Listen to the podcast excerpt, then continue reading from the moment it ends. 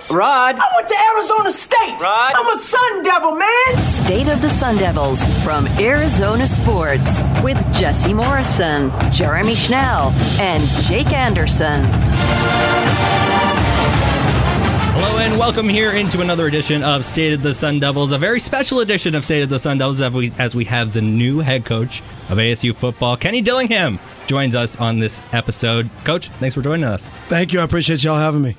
So, Coach, obviously, first week on the job, what's been just like the moment where someone reached out to you or you got to meet someone where it was like a wow moment? I can't believe I'm meeting this person right now. Yeah, I'm not one person that like gets wowed by people. I would say the wow moment was how much work we got to do. You know what I mean? We're sitting there like, holy cow, let's get this work. You know, but yeah, that's just it's it's a blessing. It's an honor. Uh, I mean, I'm just I'm so fired up. We got a phenomenal staff, and and we're working every day. Sure. Yeah. Coach, uh, you know you're, you're, getting to work here and everything. Um, you know you've you've talked a lot about recruiting Arizona.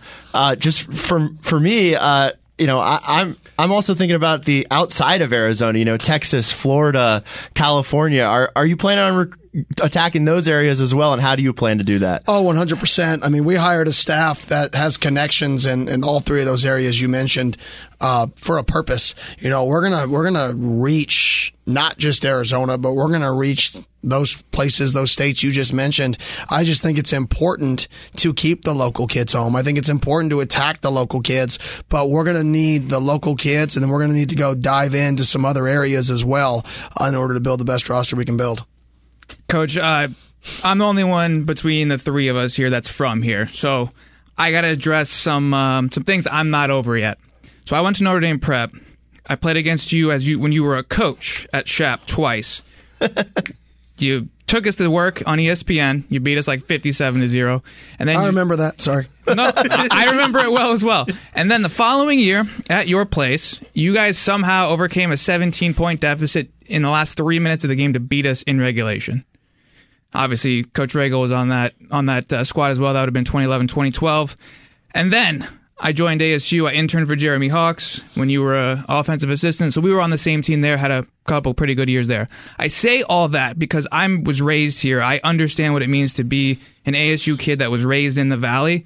So my question to you is. Obviously, this whole rebuilding is going to take some time. It's not going to happen overnight. But for you in the early years, maybe the first two, three years, what is success going to look like tangibly on the field? I mean, discipline.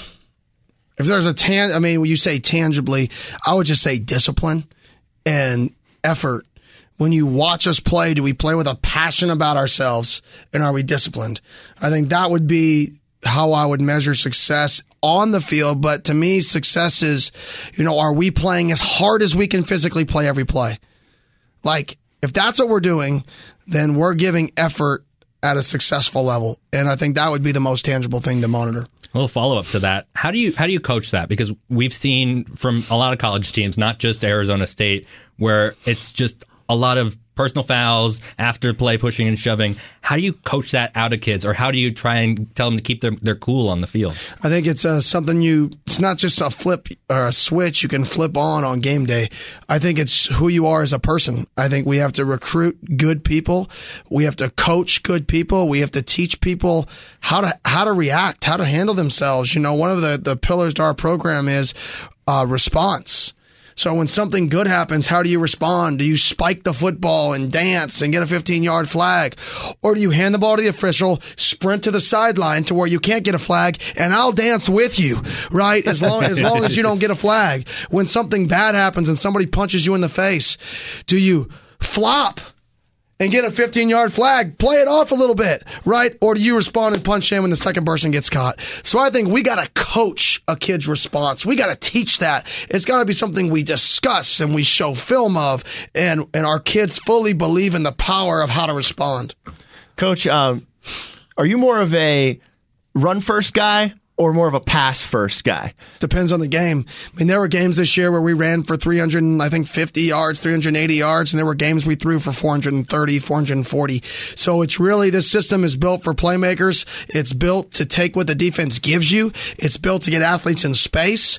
Uh, and if you're a guy who's a playmaker, if you're a guy who can win a one on one, if you're a guy who likes the ball in space, this is the place for you, right? So for me, it's purely what is the defense giving us and how are we going to attack it with numbers, leverage, and grass?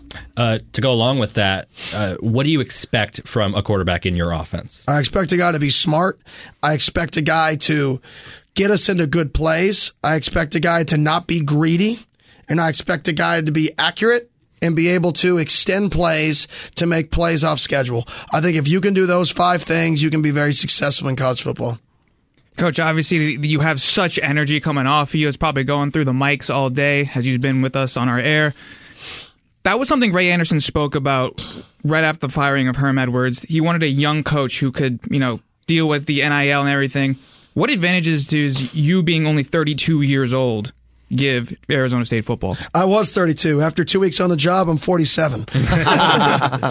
but uh, I think the advantages are just understand how kids think, and I think the number one thing that I think there's a there's this almost you know fallacy that kids have changed.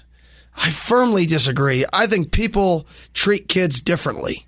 Yes. Are there different technologies? There's social media. Do kids care more about social media, right? Yes. There's all these things that have changed around kids, but kids are still kids.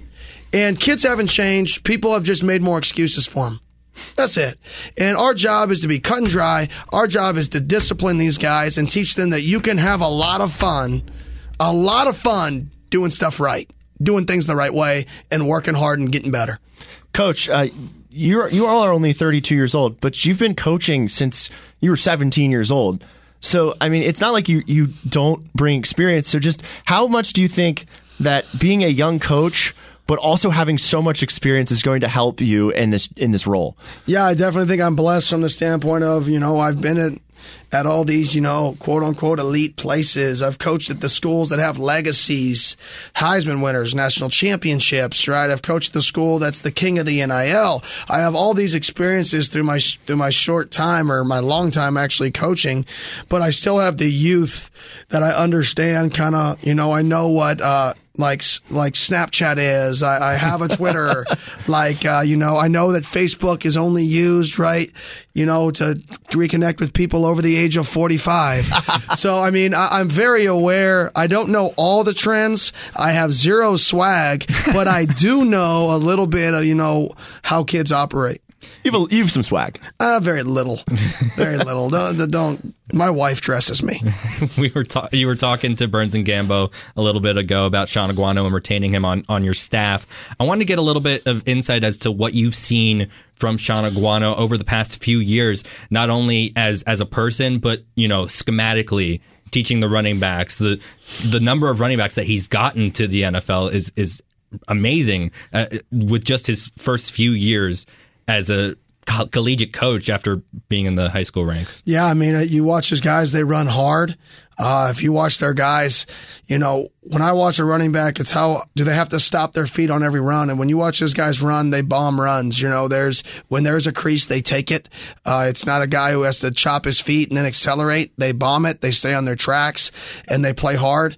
And you know why those guys have success is because they believe in Coach Aguano because uh, he cares about them and that matters. When your coach cares about you when you, when you know your coach has your back you're going to go to war for him because you know he's going to go to bat and war for you. And i think that's one of his greatest strengths as a coach is he cares. He cares he cares he cares.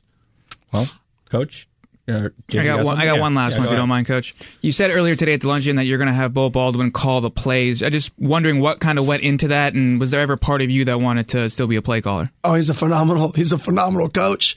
He's one of the smartest people I've ever talked ball with, and uh, I firmly believe creating a game plan Uh, creating a system is the key to offense. When you look at all the, the successful offenses, you know, look at Mike Norvell's success this last year at Florida State, my success this last year. Systems are what creates success. Teaching progressions of how you teach is what creates success, not necessarily the person calling the plays on game day. This is a guy who's a phenomenal football coach. He's won a national championship as a head coach. He can lead men. Uh, me and him have a very similar offensive philosophy. We're going to install the offense that I believe in. We're going to add a few of his things, a few of our wideouts coaches things, a few of Coach Aguano's things. We're going to mold this together to build the best thing we can possibly build. Well, Coach, we really appreciate the time. Obviously, it's been probably a whirlwind couple of weeks for you, and uh, we appreciate you stopping by and giving us a few minutes. Thanks so much, Coach. Thank you. Thank you. Appreciate y'all having me. All right. Go Devils.